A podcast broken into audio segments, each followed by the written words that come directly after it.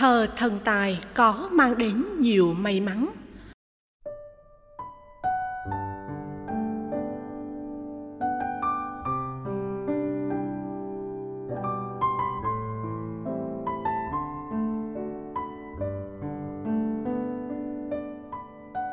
Bạch thầy, tháng tới vợ chồng con khai trương cửa hàng bán thực phẩm sạch.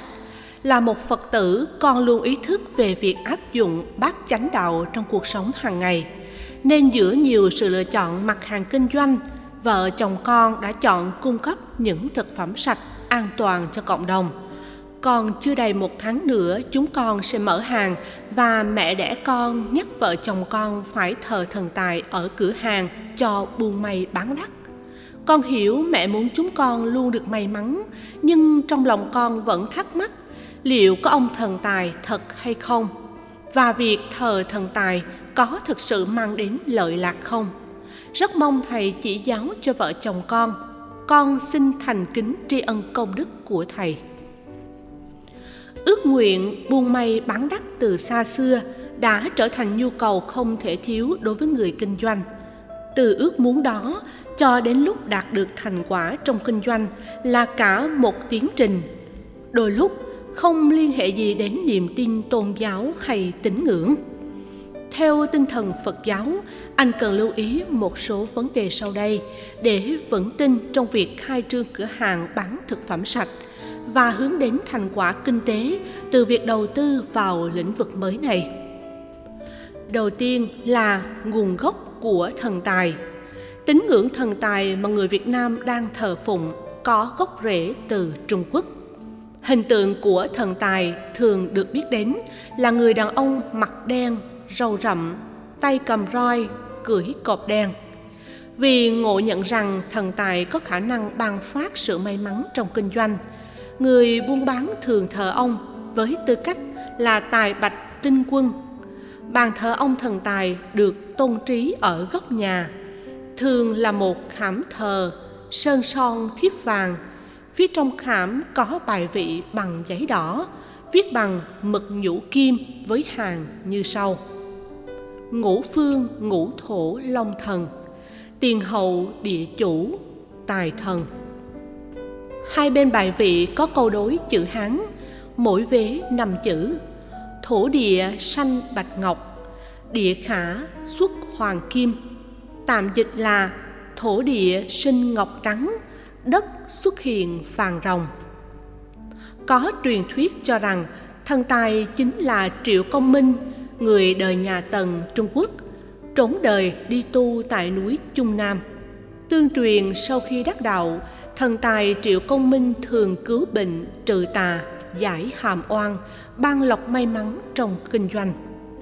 Rõ ràng tín ngưỡng thần tài chỉ là niềm tin tồn tại trong nhân gian Trung Quốc, ảnh hưởng đến giới kinh doanh và thường dân Việt Nam từ nhiều thế kỷ. Theo triết học Phật giáo, sau khi chết, tâm thức người chết tiếp tục đầu thai do tổng thể nghiệp dẫn dắt. Thời gian đầu thai thường diễn ra vài giây đến vài phút. Sau khi chết, theo Phật giáo Nguyên Thủy, và chậm nhất là 49 ngày theo đạo Phật Đại Thừa. Theo thuyết tái sinh này, trung bình 10 tháng, theo Phật giáo Nguyên Thủy, hoặc nhiều nhất là 12 tháng, theo đạo Phật Đại Thừa, tất cả người chết phải tái sinh. Không có chuyện tâm thức của người chết tồn tại với âm phủ, mộ huyệt, nhà thờ tự đường, bàn thờ trong nhà hay nơi xảy ra tử nạn như niềm tin dân gian ở Trung Quốc và Việt Nam đã ngộ nhận và đồn thổi. Vì ông Triệu Công Minh đã qua đời vào thời nhà Trần, tức là khoảng năm 221 trước công nguyên đến năm 206 trước công nguyên, tức hơn 20 thế kỷ. Ông ấy đã tái sinh đi, tái sinh lại vài trăm lần rồi. Do vậy, làm gì có chuyện ông ấy trở thành thần tài để ban phát sự may mắn cho giới kinh doanh dù cho ông ấy có được tôn xưng là thần tài ông ấy cũng không thể ban tài lộc cho ai khi bản thân không còn tồn tại theo Phật giáo, tài lộc con người đạt được không có liên hệ gì đến niềm tin và sự thờ phụng thần tài cả. Trong số hơn 1,2 tỷ người Trung Quốc trên toàn cầu, có tối thiểu vài trăm triệu người Trung Quốc đã thờ thần tài, cầu nguyện thần tài gia hộ cho công ăn việc làm của họ. Trong hơn 20 thế kỷ qua, đại đa số người Trung Quốc được chứng minh là nghèo hơn các doanh nhân thành đạt ở phương Tây, nơi niềm tin về thần tài ban phước không hề tồn tại. Nếu thần tài là có thật và có khả năng ban phước may mắn cho người thờ phụng, thì nước Trung Quốc đã trở thành siêu cường quốc tế về kinh tế từ nhiều thế kỷ trước rồi, chứ đâu đợi đến hai thập niên trở lại đây mới trỗi dậy như một cường quốc tiềm năng. Trong giai đoạn khủng hoảng tài chính toàn cầu 2008-2012, hàng trăm triệu người Trung Quốc đã cầu nguyện thần tài gia hộ. Cơn lốc khủng hoảng tài chính vẫn tiếp tục trở thành bóng đen u ám đối với nền kinh tế thế giới nói chung và Trung Quốc nói riêng. Khi khai trương cửa hàng, công ty, mỗi ngày trước khi mở cửa hàng, hàng ngày tại nhà, hàng triệu doanh nghiệp Trung Quốc và Việt Nam cúng thần tài để cầu may. Mặc dù vậy, trong cơn khủng hoảng tài chính toàn cầu, đại đa số doanh nghiệp vẫn phá sản hoặc bị tổn thất nặng nề do tác động dây chuyền của sự khủng hoảng. Thậm chí, nhiều cửa hàng bán thần tài ở Trung Quốc và Việt Nam thua lỗ nặng trong giai đoạn khủng hoảng tài chính toàn cầu. Điều này cho thấy thần tài còn chưa cứu hộ được bản thân, lấy đâu mà phù hộ người buôn bán cầu gì được đó?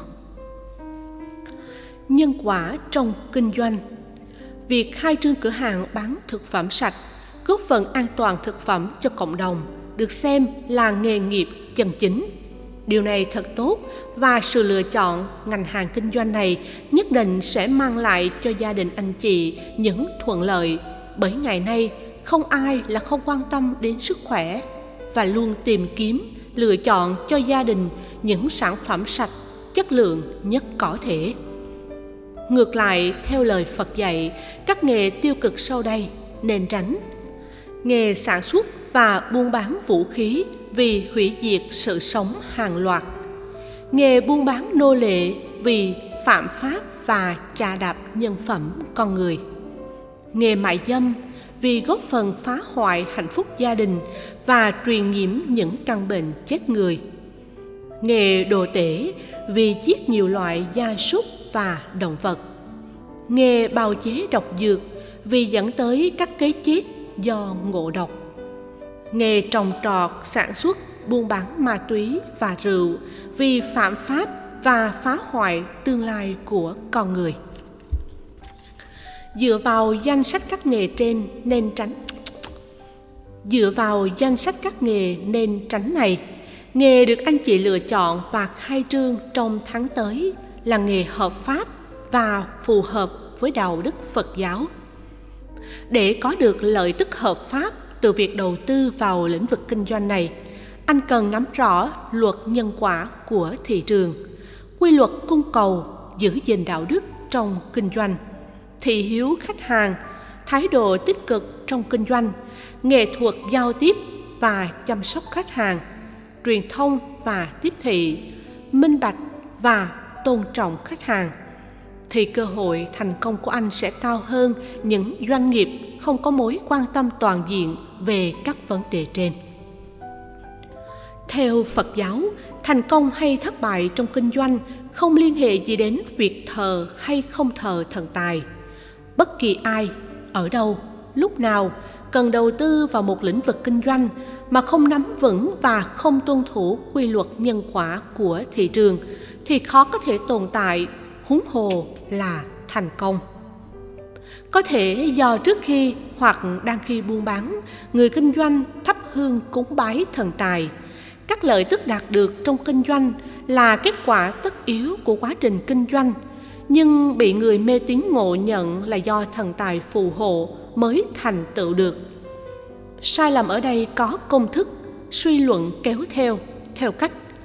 Cầu thần tài trước khi kinh doanh nên thành quả kinh doanh là do thần tài phù hộ mà ra. Thực chất, lời cầu nguyện chỉ có tác dụng tâm lý, không thể thay thế cho hành động thực tiễn. Tương tự, trong kinh doanh, ước muốn làm giàu và sự cầu nguyện thần tài phù hộ cho giàu sang, không thể thay thế được phương pháp và nỗ lực làm giàu. Theo nhân quả phật giáo, nếu có nỗ lực đúng phương pháp trong kinh doanh, thì chắc chắn sẽ có thành quả kinh tế, không cần cầu nguyện cũng đạt được. Ngược lại, nếu không nỗ lực đích đáng, đầu tư đúng mức trong kinh doanh, thì có cầu nguyện may mắn cũng chẳng thể thay đổi được gì. Quy luật nhân quả, dù trong kinh doanh hay bất kỳ lĩnh vực nào khác, cũng giống như hình ngay thì bóng thẳng hay âm thanh nào tiếng vàng đó.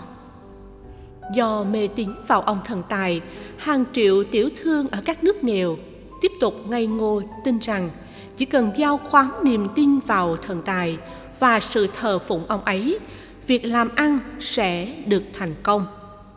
Niềm tin sai lạc này gây tổn thất lớn về kinh tế cho hàng triệu tiểu thương trong nền kinh tế thị trường, đang khi các tập đoàn đầu tư có hệ thống, biết xây dựng thương hiệu, đạt được niềm tin của khách hàng trở nên thành công hơn. Các tập đoàn quốc tế lớn chẳng hề thờ thần tài như trung quốc và việt nam, nhưng nhờ nắm vững nhân quả thị trường ngày càng thành công và làm giàu trên sự lót đường và phá sản của giới tiểu thương. Thiếu vốn liếng, thiếu đầu tư, thiếu kiến thức làm ăn, thiếu hợp tác nên không thể đứng vững trong sự cạnh tranh của thị trường. Theo phật giáo bát chánh đạo, tầm nhìn chân chính, tư duy chân chính, lời nói chân chính, hành vi chân chính, nghề nghiệp chân chính nỗ lực chân chính chính niệm và chính định có thể giải quyết tất cả các vấn nạn của con người ở cấp độ cá nhân, gia đình, cộng đồng, xã hội, quốc gia và toàn cầu. Áp dụng bát chánh đạo trong kinh doanh, người kinh doanh không phải tốn tiền cúng thần tài, không phải phập phòng lo lắng các rủi ro, vẫn có thể đạt được sự thành công theo hướng bền vững theo đạo phật, tha chầm giàu một chút hay giàu ít một chút nếu có đạo đức trong kinh doanh, có tầm nhìn và tư duy đúng trong kinh doanh thì các nỗ lực hợp pháp trong kinh doanh sẽ dẫn đến các thành quả như ý. Nhân như thế, hoàn cảnh như thế, thời điểm như thế, thuận duyên hay nghịch cảnh như thế, nỗ lực có phương pháp như thế thì kết quả tất yếu phải là như thế. Ý muốn chủ quan hay ước nguyện vào sự gia hộ của các thần linh không thay đổi được điều gì. Theo phật giáo, khái niệm may mắn hay thành công trong kinh doanh nhờ may mắn chỉ là sự lý giải sai về bản chất và tiến trình nhân quả. Đây là lý do những người tin sâu nhân quả triết lý phật dạy không thờ cúng cầu nguyện thần tài. Đạo đức trong kinh doanh, phương pháp kinh doanh và nỗ lực chân chính trong kinh doanh là những yếu tố không thể thiếu dẫn đến sự thành công. Để có được những điều nêu trên, tầm nhìn và tư duy đúng cách trong kinh doanh là yếu tố quyết định sự thành công. Chúc anh chị ngày khai trương cửa hàng thực phẩm sạch thành công với lợi tức như mong đợi.